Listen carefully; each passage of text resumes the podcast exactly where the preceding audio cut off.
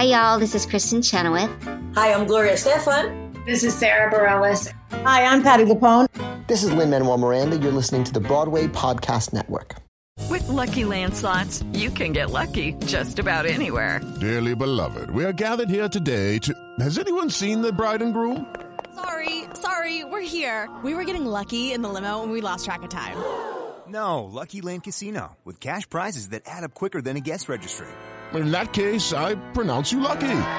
Play for free at LuckyLandSlots.com. Daily bonuses are waiting. No purchase necessary. Void where prohibited by law. 18 plus. Terms and conditions apply. See website for details. It is Ryan here, and I have a question for you. What do you do when you win? Like, are you a fist pumper? A woohooer, a hand clapper, a high fiver. I kind of like the high five, but if you want to hone in on those winning moves, check out Chumba Casino. At ChumbaCasino.com, choose from hundreds of social casino style games for your chance to redeem serious cash prizes. There are new game releases weekly, plus free daily bonuses. So don't wait. Start having the most fun ever at ChumbaCasino.com. No purchase necessary. VGW. Void were prohibited by law. See terms and conditions. 18 plus.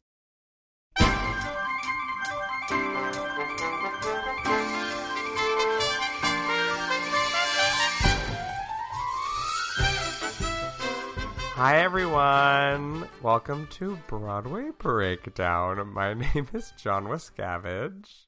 And my name is Matt Koplik. Welcome to the first episode of Broadway Breakdown. That's is what it in feels like the first one ever. the first one ever. Um, it's been so long. We we apologize, but It we're has. just very we're just very very very busy and important right now, and so just like well, I was actually John and I- thinking. I was like, do we call this season two? I mean, we. I don't think we ever like had the idea of like it's gonna be seasons, you know. But um, Yeah. it, it feels you like it's almost was- season two. I've grown so much since the last episode. welcome to All Stars. yes. We've come back and re- and and grown from our experiences, and now we're more polished. We're we're fiercer. Um, yeah, you know what? It's more. like- This is a winter hiatus. The way I would Mm. look at it is like it's our freshman season, Mm. and in the winter hiatus, like NBC or CBS, just like you know, gave us a little boost in the in the in the winter break. So that's all. Um, yeah. yeah. yeah. Or what I was thinking was like it's freshman year of college. You go back home for a month and you like forget what life is like in college. And then all of a sudden it's January and you're like, oh, I have to go back to working Yeah. and um, not sitting Like, on your butt and eating like cookies all day. Yeah. Well, that's what I did in college, but I was gonna say like back when like my skin was looking so good when I went home because there was no stress. And then I went Ugh. back to the stress, and I was like, ugh, Girl, gross. girl, I am like a teenager right now. Like I have such a patch of pimples on my like non-existent chin slash jawline. Like I honestly look like an extra from Freaks and Geeks. It's quite amazing what what stress can do to a bod, especially a bod this susceptible to like imperfection. you know. yeah, you're already in a very vulnerable state. Yeah, no, like- ab- Yeah, like one that like God made. I was like, oh, this one's gonna, this one's gonna be a lifer, but good luck. uh-uh. See, I'm like, when I get stressed, like I um.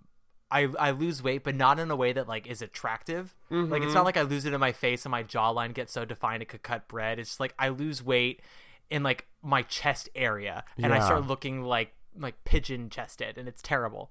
Um, yeah, Yeah, no, I've been breaking out too, and I I think like when I work out, what it happens is like I so like I've been running for the last year or so, and I've Mhm, had to like mhm. really exfoliate my uh, uh, my skin every day to keep it from like breaking out. And if I half-ass it even once, it's like yeah, they come for you. It's it's yeah, terrible. it does. It's kind of insane. Yeah, I, I honestly like, I don't. It, it's so meticulously placed in these two patches on my face too. Like it's, I, I'm just wondering if like, I don't know. I don't know because like I they're try to- sending a message to you. That's what they're doing. Yeah, honestly, it looks like someone was like, "Oh crap!" Like some someone's like, "I have to put this patch of braille on John's face to warn him about the future." Like some s Mhm. some yeah. Honestly, that's the only plausible reason. Or I'm just, like- exfoliate too, but I don't know. I say, or that, or it's like now even blind men won't date you because they'll Oh. feel your chin. They'll be like, they'll be like, I feel like you're so beautiful on the inside. Let me feel your face, and they do, and like, And, like, in it's- Braille, it spells like sa- help. Yeah, it says help Yeah. me, and they're like, oh fuck, and they leave. Yeah, in braille, it's like I don't know, like what's like the worst thing someone could like read? Like I support Trump. Like that's what I it says in say, braille on my chin Make right America now. great again. Billy, I beg to differ with you. How do you mean? You're the top. Yeah. So why don't you? T- so why don't you tell all of our listeners? I'm sure they all know anyway, because I'm sure they all. No, follow I'm sure on you guys Insta. like follow me on social media and like all that. You're No, you're um, fun to follow on social media. Don't don't be so don't downplay it. You're fun. No, I feel like people probably just assume that I died, and so they're like, "Oh, I guess that podcast is over because that that fragile one finally died." Oh, oh my god. No, Um, yeah, but so let explain to the audience where you are because you're not dead. You're very much alive. You have the you have the bone structure of a dead person, which means you're very defined. So that's a that's a compliment.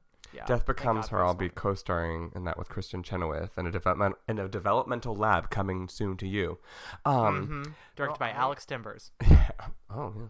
Um, I actually am in.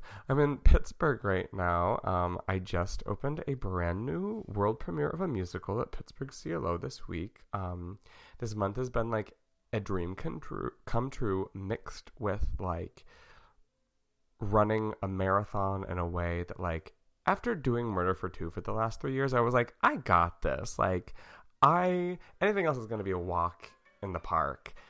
And let me tell you, mm, this was like we were nowhere near the park. We were we were Sunday out of the park with Drange. Like it was like it was. It's it's been so hard. Like I'm I'm old. I think like like I know that I aged out of the Newsies bracket like quite a while ago, but like I mean I think I'm slowly becoming like if John Cullum can't do the job, call John Wascavage because he's your next best bet. Like I've aged. I've aged a lot. I, I feel like I, I feel like I sound more mature even in this podcast, honestly. Um I've I've seen I've seen that of a thousand lives flash before me. Um no, um, that being said, although it's been so tiring, it has also been the most exciting and fulfilling and like really cool show. Um, it's a new musical that's like an origin story about the world's first superhero, and you don't really like realize how like cool it is like doing what we do until a costume designer is like hey i built from scratch a custom made one of a kind superhero outfit for you that like no one's ever seen before and this is your iconic superhero look. And like you look at that and you're like oh that's really cool.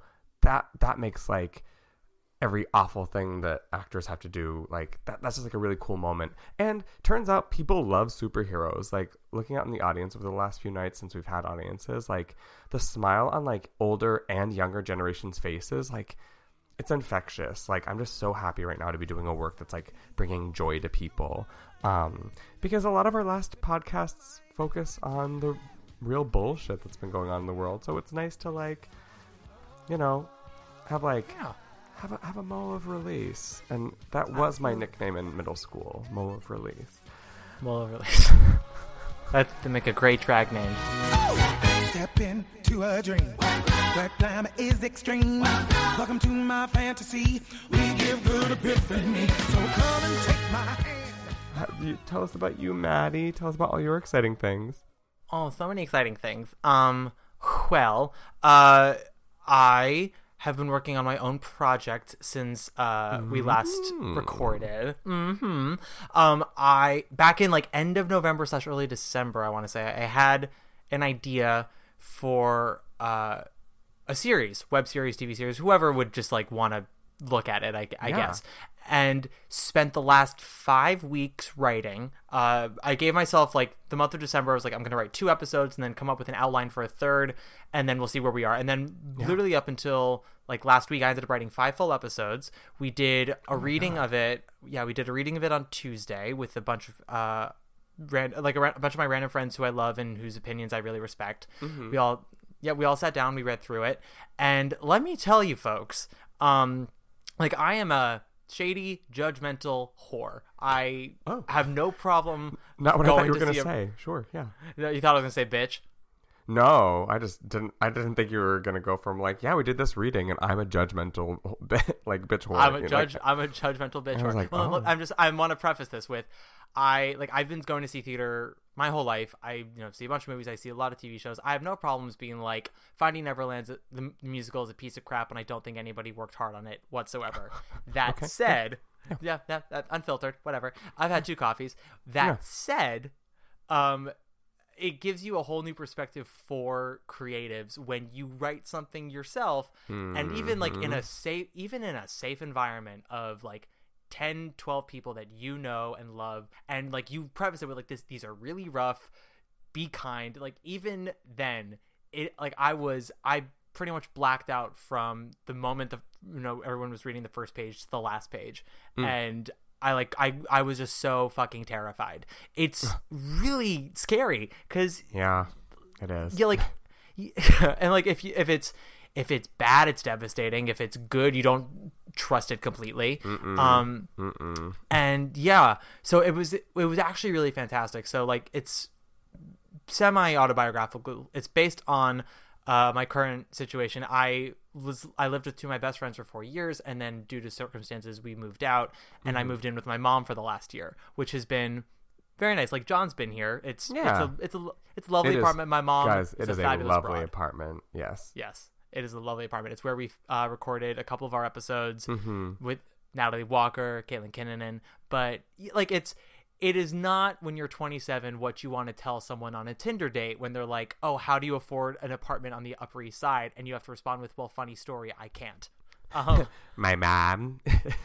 mad mom like never My do you see someone check out so fast is when you're like well i'm actually with my mom right now and before you can See, even but- say it's temporary they're like norman bates get the fuck Well, out of my car That's what I was gonna say. Like, you might as well. Why were we already in their car? Oh my god. Okay. Well, I was gonna. Well, I was gonna. metaphorically speaking john i don't get i don't ride cars with boys i'm not drew Oh, barrymore sure, sure, sure.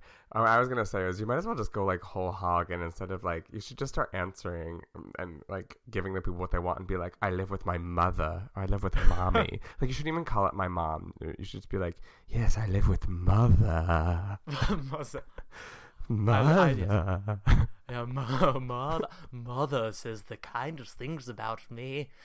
A man's, a boy's Mother- best friend is his mother. Mother gives me bonbons when I do a goodie. Oh my god! I'm actually not making up this character. This is actually based off of a real actor whose name is um, Edgar Oliver, um, who is a real life walking Scooby Doo villain character. I saw his one man off Broadway show a few months ago, and I've been obsessed with him since. But literally, he's he was a Shakespearean actor and he's a playwright, but he talks like that. He's like, "Well, my sister Helen and I used to visit mother." Like, I'm not kidding. If you Google him right now and watch videos of him, you will see that I'm doing a spot on impression. But basically, I just want yeah. I want you to be this person now. I want you to call your lovely, sweet mother, who I've met multiple times and I adore. I want you to just, just really be creepy about it now. So please take the Oh, note. of course. I mean, I'm already wearing like cardigans and walking around cursing young young people for getting in my way on this on the sidewalk. I might as well just lean into it. Um, Cardigans and like cats that may have died weeks ago, but you drag them on Oh, leashes behind you. I mean, in a lot of ways, I try to be like, oh yeah, no, like we're like we're close, but you know we have separate lives, whatnot. But like, cut to four days ago, we're sitting in the living room drinking Cabernet and watching um the r- premiere of RuPaul's Drag Race that we DVR'd Wow. because There yeah, you go. There it is. Yeah, I got her hooked to it. By the way, like a boy and his mother. a boy and his mother having very big opinions about drag race it's very funny by the way to watch someone's reaction to the premiere not knowing any of the queens like she did not know a single one of them Well, actually, And- I did that too. I mean, continue. Really? I, yeah, I did that too. yeah That's it so was it was interesting. so first of all i watched the premiere with friends at a gay bar called rise uh, because Yes. miss phi phi o'hara was performing right Yes. Who then? who I, I sent. So I sent John this. So Phi Phi I- O'Hara yeah. was a contestant on season four of Drag Race All Stars two. And if you don't know that, you probably it. shouldn't be listening to this podcast. Yeah. So this is a Broadway podcast. Like it's basically just like a gay podcast, and so this is a Yeah. part of gay culture. Get into it. Exa- exactly. Like it's just one step away from kinky boots if you want to like justify this. So and like the whatever. winner is Kinky Boots. Kinky boots.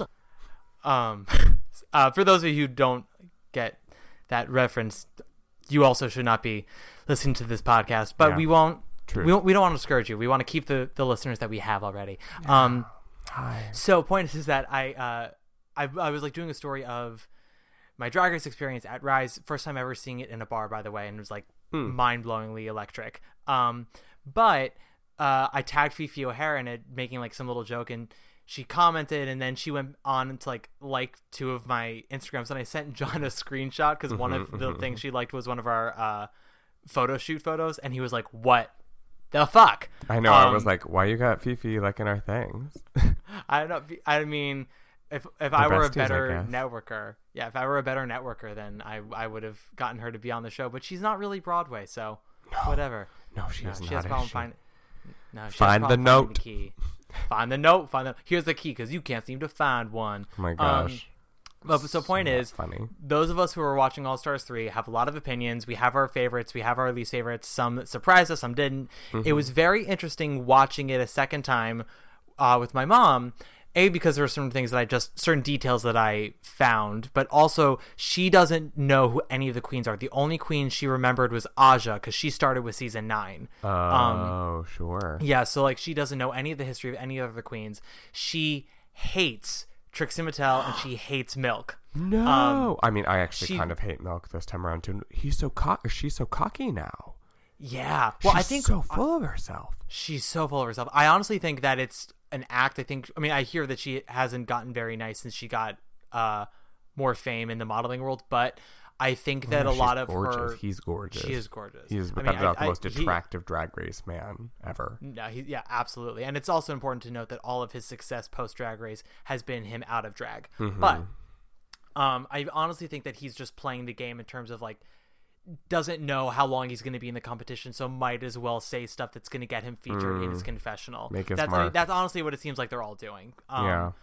Because yeah, like I mean, he's not a terrible person. He was very nice Mm-mm. on his season, and I haven't heard any horror stories about him. But yeah, I th- honestly think that's the game he's playing. But hates Trixie Mattel, doesn't like her makeup. I had to like explain the the look and it's the name. thing. It's a whole thing. Um, she who did she? She really liked. My mom really liked. Uh, Morgan McMichaels when she came in, and then Hmm. decided she didn't like her teeth or her performance. She loves BeBe Zahara Benet, which is like good for you.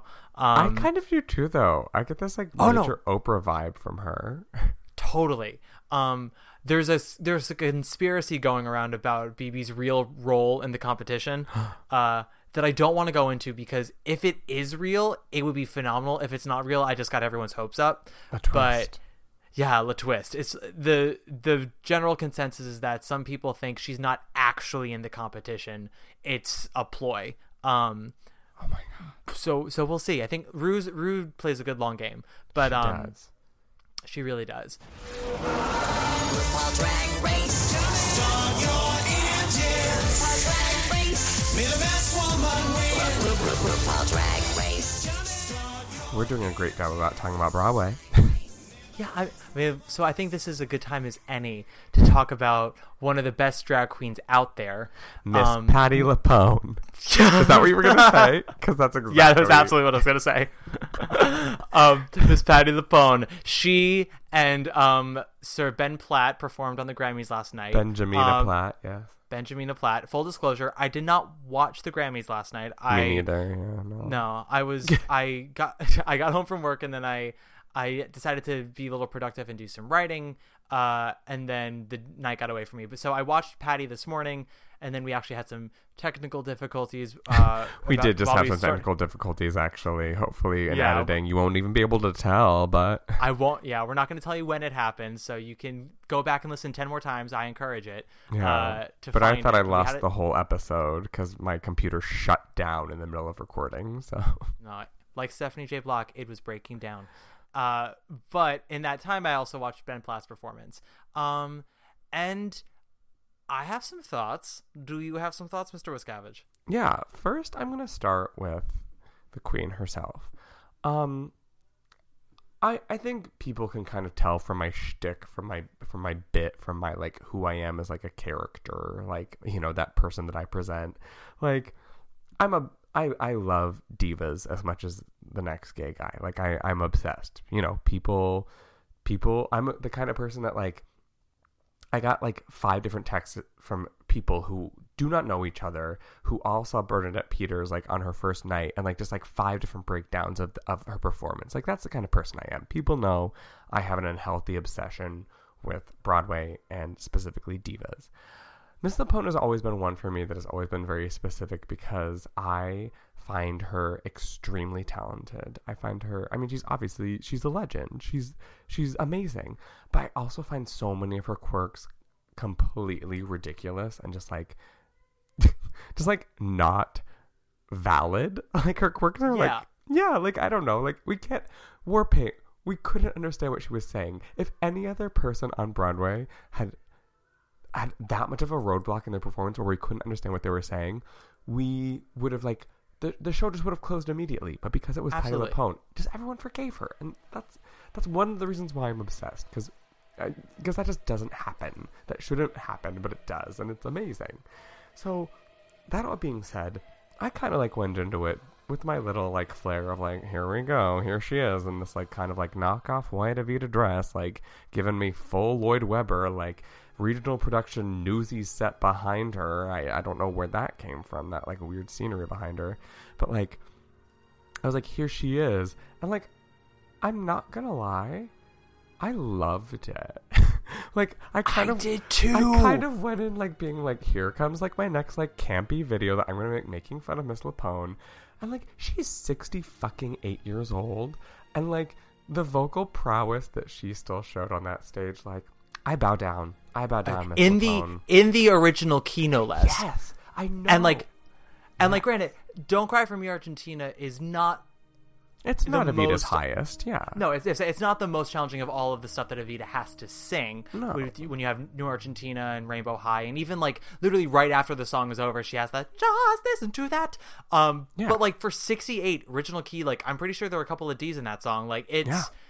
It's yeah, it's a it's fucking amazing. Yeah, and she spe- navigated and like it was a very fucking pro. Like I was just Yeah. like, girl, yes. Yeah, and so specific and so with such laser focus and every acting beat felt right. It was it was a truly magnificent performance. It um was. I'm in the same boat as you about LuPone. Like she is a legend and there's so much about her that I love. But over time a lot of things that were like little quirky trademarks of hers became like what defined her in a very campy style. Yes. Um like the diction, like the heavy vibrato, like the Mhm. like no filter, uh, candid opinion sort of situation. Yeah. But like that performance reminded me of why she got to where she got. Yeah. I mean, there were still vowel modifications that were going on that I was like, whoa, why? What? Sure. But like, sure. But I just, I loved it. I really loved it. And I just, like, my hat's off to her. Like, it was dramatic. It was, like, I, I'm not going to say it was campy, but, like, it was so high drama. And I'm sure there were maybe some people at the Grammys last night who were like, what's going on? But for the most part, I feel like everyone in that room's jaw was probably on the floor. Because, like, I'm Oh, sure if you yeah. were watching that live, you were just like, holy shit. Um, so But I, it I also- loved it. But when you uh, when you talk about like the high drama, that's sort of what made her performance in Evita uh, uh, in Evita in iconic Yeah. because of like that melodrama that she brought to it. Because like the show is not high stakes. It's not even really dramatically sound. It is an No. exposition heavy Yeah. piece. And she, what made her performance click and what made her performance so legendary is the passion she brought behind it that Yeah. made you feel something that honestly isn't truly there in the material. And Yeah. it's why, like, you know, everyone gets compared to her. It's like Yeah. it is the gold standard in that role. It and yeah, is, she, I thought she completely, yeah, she, she like showed you why she reigns supreme. So yeah, I don't think anyone's ever really gotten close to touching her in that role No, ever. not at all. And like Um, I'm I'm I'm willing to play a fair game for most divas. I would like to give everyone the benefit of the doubt, but even like the best uh, after LuPone is like not even still on, on her level. Yeah, completely. Um, yeah, so that's one of the performances. Um, and the other was one of, someone that I'm a huge fan of as well, Mr. Ben Platt, and I support him so much, and I love him, and I adore him, and I think he is so fucking talented, and his voice is amazing. I just did. I just I cared for some parts of it and others I just didn't. I don't know. It, it was such a like it it wasn't my favorite of his. I guess that's I what I could say. Yes, I so during our technical difficulties, folks, I watched the video and then I promptly went to where you should go if you want to read healthy, you All know, that chat? feedback. Yeah, all that chat, Broadway World, like you know, go to the message boards, see the wonderful, stupid critiques that people have. Mm-hmm. Um, but the thing that was the mo- that was most uh common was everyone saying you know, like every problem I had with the performance wasn't actually because of him, but more because of just sort of the setup, which Ye- I do agree with that as well. Yeah, like as you said, I big fan of him. I think he is one of the most No one can talented deny his talent, young yeah. gentlemen. Yeah, and like definitely one of the best voices out there right now, and like a very smart actor, smart song interpret uh, interpreter. It if you're gonna honor Leonard Bernstein, and like that's what like that's what the song was for. It wasn't them going like, and here to sing something random. Here's Ben Platt. They're like here to honor what would be Leonard Bernstein's hundredth birthday. We are singing a piece of his. They it was it almost was like they were doing an in memoriam, but not. So like Yes, I felt that And- as well. yeah, I was like, if you're gonna, if you're honoring one specific person with a work of theirs, like perform it the way that they wrote it. Like have the orchestra, have Ben Platt sing it straight. And if you know you want him to have some some high money notes, you know, bring it up a step. So that way, when he does the somewhere, that's like really big money notes. Because having him riff on it was not my favorite. And he did this sort of little clipped for us, us every single us. time. Me too. That was actually the one that got me the most. The riffing, I actually like could kind of forgive because I was like, all right, here we are at the Grammys. I'm sure Yeah. there was some. I'm sure there was some vocal coach that was like, you know what we're gonna do? We're gonna spice it up. We're gonna make it memorable because you have to take chances in life, and you do. And he took one, and I'm sure for some people it worked a lot, and I'm sure for some it didn't. But the, the, It wasn't devastating. It just like wasn't yeah. For me, the thing that was the, was the most kind of like eyebrow raising was the clipped us. And if you have not watched it, if you're going to watch it, you will notice it off the bat. Like the second time he did it, I was like, "Oh, is he doing this every time?" He was just going Every time. You know, there's a place for us. For us. Yeah. And I, I, it was, it's, it's just so abrupt, and it's just it's it's um. It it shortens the like it, it robs the whole point of the song. Yeah. You know.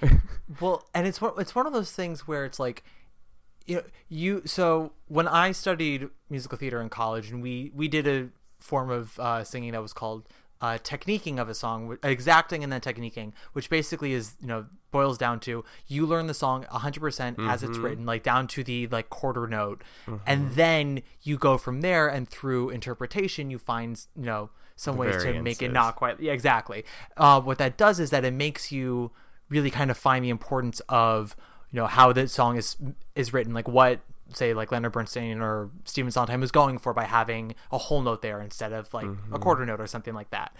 And then you it kind for of a reason. exactly. Like and then you figure it out. Um and so i feel like like if you're gonna cut do a little clip for us once maybe Once, twice over the entire song because when you do it every single time you're not only ro- robbing the song musically of its uh beauty but you're also like you're robbing your acting choice of its of its importance because when you do it every single time it stops being important Yeah. um it's like the equivalent Well- of underlining everything Well, and that that was one of the things that became very evident to me because I watched them back to back this morning.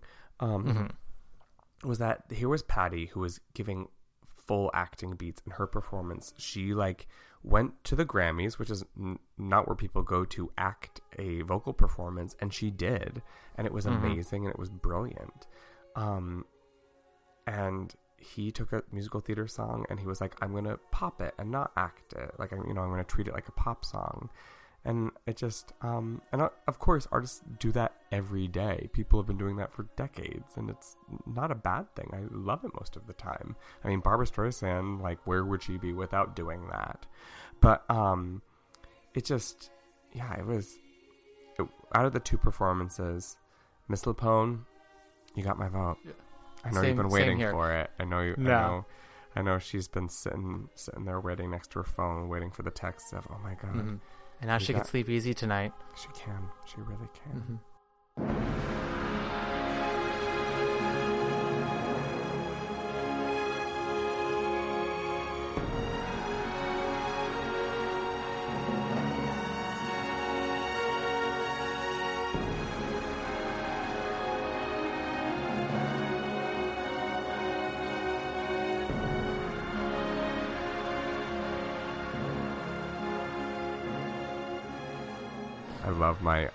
Voice that I'm giving everyone too.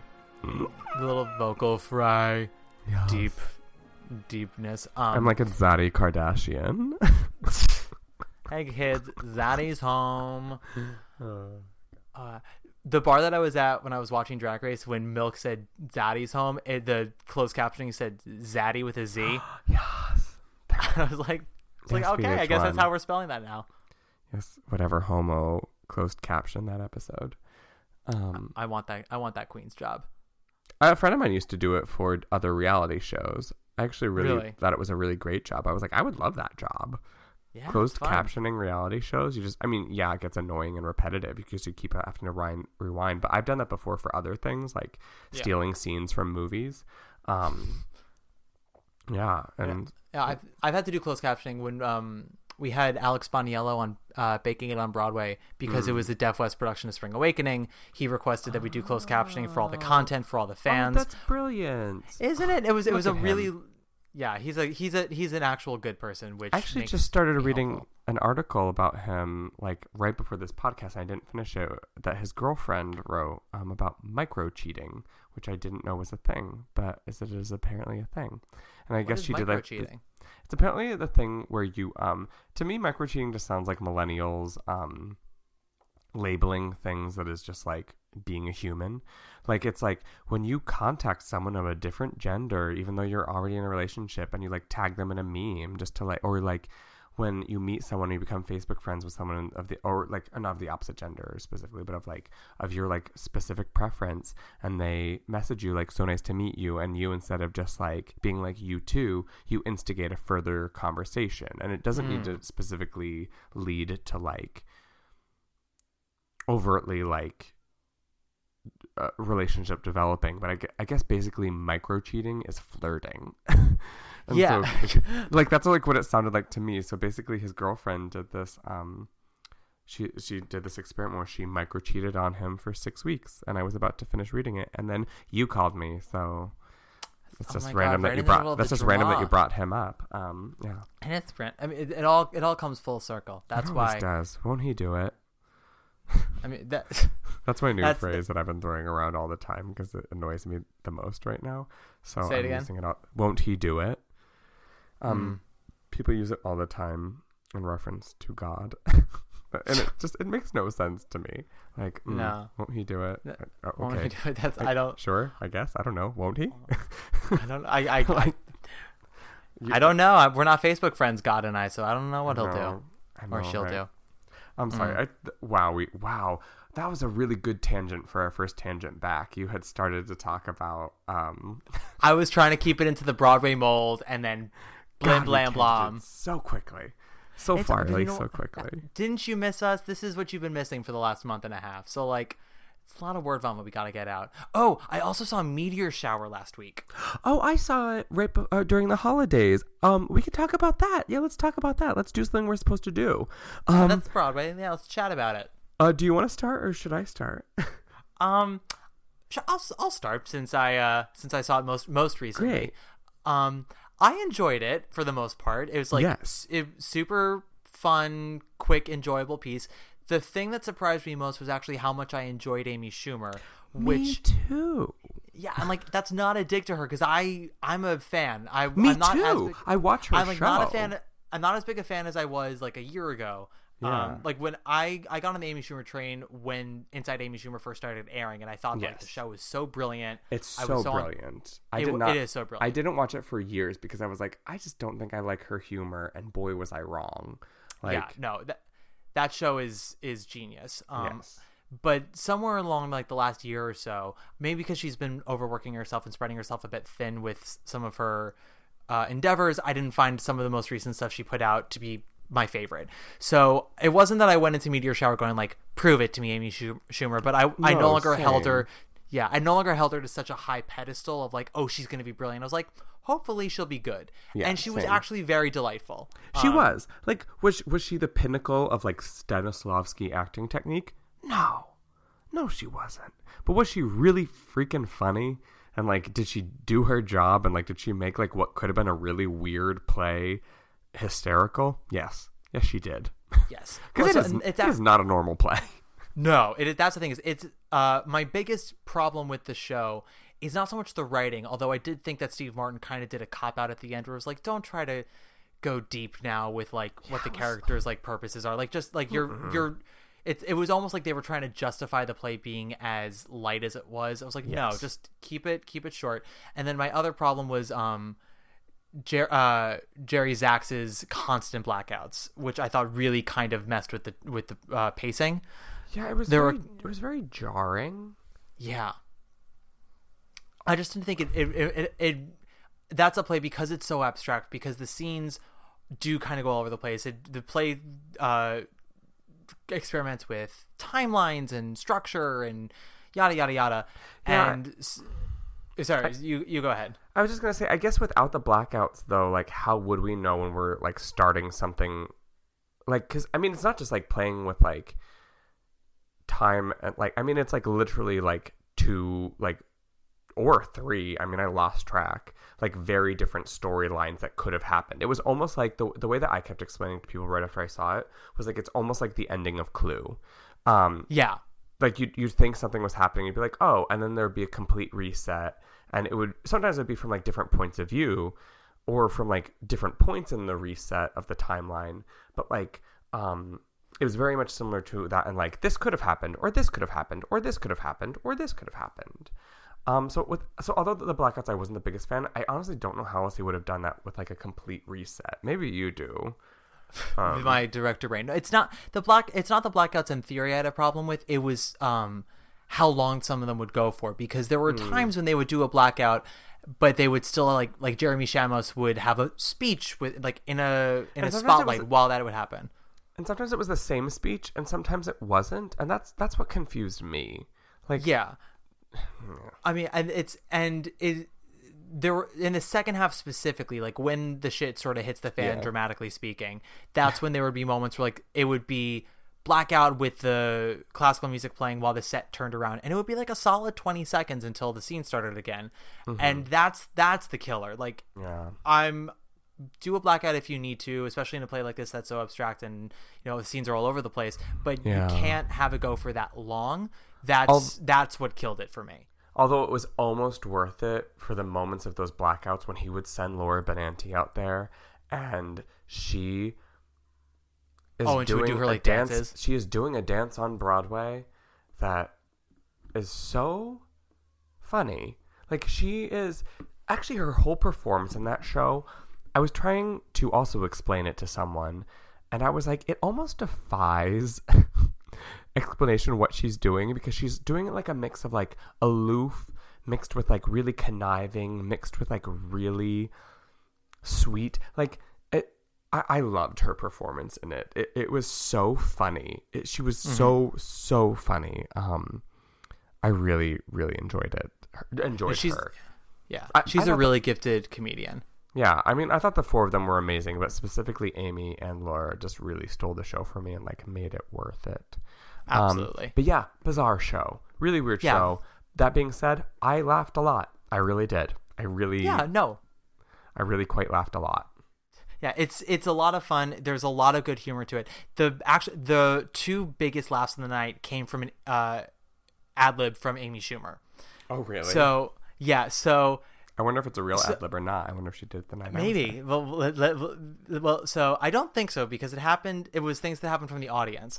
Uh, about 15 minutes into the piece, uh, they're they're all sitting down on the couch, and someone I'm in the mezzanine, Mhm. and it was a matinee, so a lot of um older people, and a gentleman I want to say like mid 70s is in uh the mezzanine, like maybe a couple rows behind me, and his phone goes off, and I.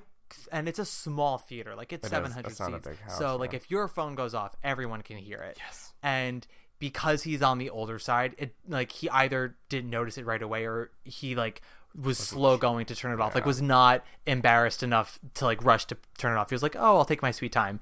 So Yeah. Amy Schumer literally stops the scene, gets up and goes to the landline telephone and goes, "What? Huh? No? Oh, right, it's coming from the audience." And goes back to the couch. And oh my god. yeah. Yeah, no, that didn't happen. That's brilliant. and then um yeah, of course like the entire audience Uh, applauds. And then there's a second and Laura Benanti goes so before we were rudely interrupted and they go back into the scene. And then a, a second time it happened when Amy Schumer's character is talking about her like exploding head syndrome. She has like the exploding Yes. headaches Very weird. Very weird. Thing. yeah, very weird thing. And while literally while she's doing it, someone was like unwrapping some sort of candy in the audience. And the and I'll never understand people in the audience when they do this. They think that they're like being respectful by opening it slowly because they're like, "Oh, it's it's the less longest noise." unwrapping ever. yeah, they're always like, "Oh, the slower I do it, like it'll be less sound, but it's going to go on longer." It's like just give me like 3 seconds of crumple crumple crumple and get it out. Like don't give me 30 seconds of crickle crickle. Yeah. Come on, But Deborah. it's- Just just get, yeah, just on. get your damn Ricola out. Yeah, mm, get it out, Deborah. But so literally, as this person's doing this, it's while Amy Schumer's talking about her exploding head syndrome, and she's like, and I get this noise in my head. It's sort of like when someone's opening a Werther's in the third row of the orchestra, and again, like d- everyone died. Laura Benanti broke character. She like stuffed her head into a pillow. It was That is perfect. That is brilliant. Yeah, Yeah. th- those were not those were not things that happened during my show, and now I'm kind of upset because Oh, actually, that's live at least two phones went off when I saw it. I have not seen a play on Broadway, on the Broadway that has not had a phone go off in a very long time. Yes, I mean, and I'm I'm sorry. I'm sorry to our older listeners if we have any, but it's always you guys. It's it you guys. always is. Is you Absolutely, guys. It's- I, hate- some you you you generation you baby boomers can blame us for everything that you try to blame us for. Say that we're vain. Say that we're obsessed with ourselves. Say that we are gonna ruin society with computers. You guys don't know how to turn off your fucking phones. no. I will say so, You were the demise of theater. I say I want to get on my platform for a little for a second for the, our few listeners. Again, don't want to make anyone super upset, but like I've been clocked for you know underdressing for the theater because I'll like go to see a matinee randomly and be wearing you know jeans and a button down, and someone's like, "Ugh, like you're so underdressed," and I do an Instagram before the show, and people are like, "Oh, that's so disrespectful," and you know I tur- but then I turn right to airport uh, the second before it goes to curtain. But every time a phone has gone off, or someone unwraps food, or someone is Mhm. late, it has never ever talking. Someone is talking. It has never been someone of uh in my demographic. It has never been Mm-mm. anyone you know thirty and younger. Um, I I will see like parents loudly explain things to their kids. I will see husband like couples loudly talk to each other about something else. I see I see people come in an hour into a show and make up and if you're that late, I would be super embarrassed for myself. They Yeah. have no apologies and they're like stomping on in and it's always people usually like 35 and older and I'm not saying that everyone in that age in that demographic does that because that's a big old demographic. It is, But yeah, every time I see it happen, they are they are no younger than 35, maybe even 40. And it's Yeah. and it makes me mad. Um Yeah, It because makes- it's almost me, as it if makes me furious. and I've- it's I've- almost as if like flames those like on the side of my elderly it's flames on the side of my face. Thank you, Madeline. It's almost like those um elderly theater goers. Uh, it's like I because I I get this too in my restaurant. They are so demanding in a way that's almost like I dare you to challenge me. I've lived through so much. You should bend to my will. And Yeah. I mean, to be honest, we probably are gonna get like that too. I mean- I mean, I'm already doesn't like happen that. every generation. Yeah, like yeah, me too, kind of. I'm like, you Like, don't when know I what get on- when- you don't know what No. I've been through. How dare you tell me that you're at a Pike Place? like when I get when I get on the subway, I'm like, you give me that seat. Don't you know I've been on my feet for four hours? Exactly.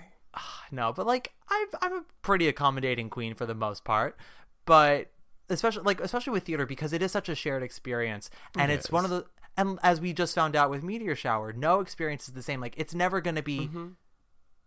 duplicated, and I'm like, don't you? I was like- And I got very lucky. I got a forty dollar ticket, and and everyone else around me probably paid four times as much. I'm like, for $160 for something that's not going to get replicated, don't you want to give it your full attention? Don't you want to give it your all? Yep. You're never going to get it again. And for something that costs so much. So, like, turn off your fucking phone.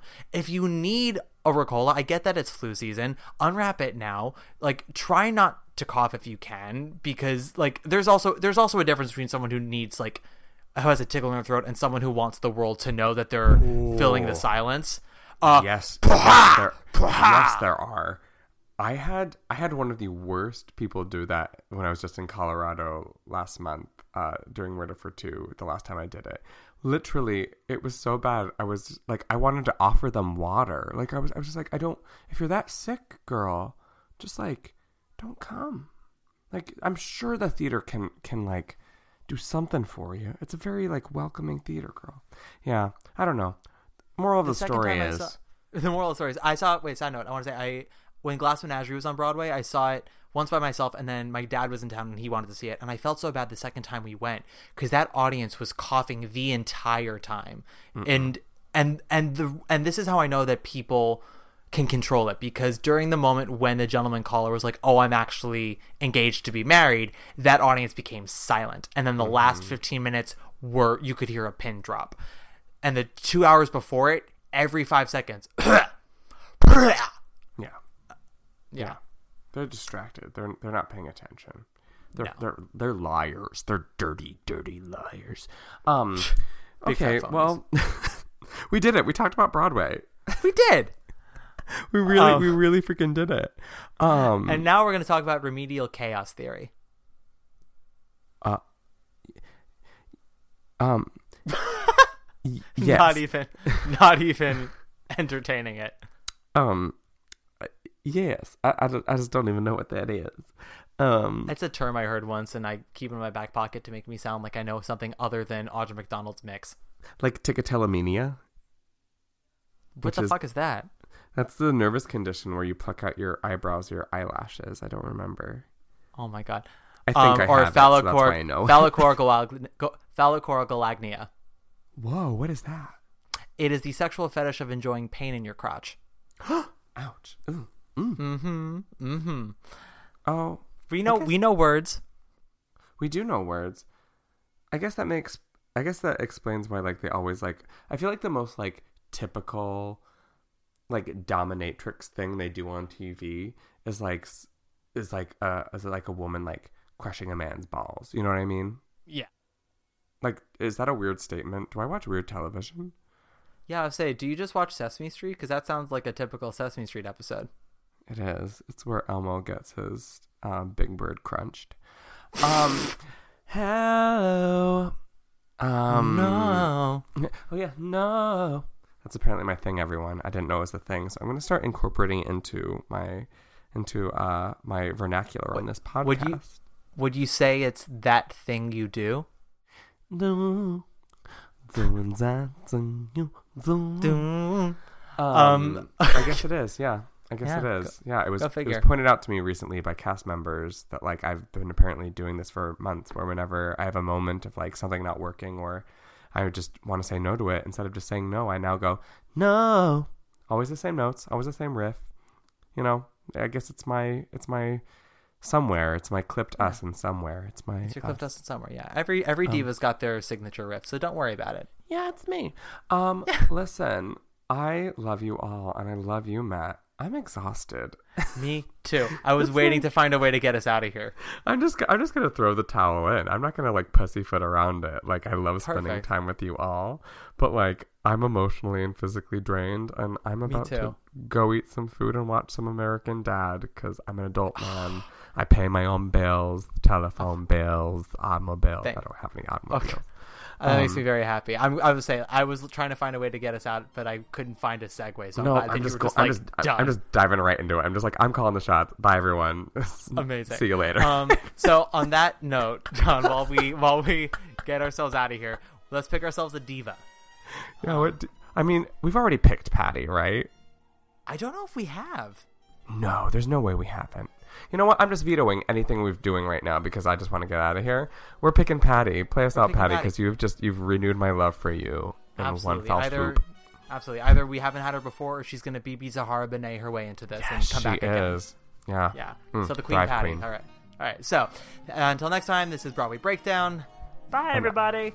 Have a great day in the Lord. it's the Lord. Thanks, Patti. Take us away. Won't you do it? Won't he do it?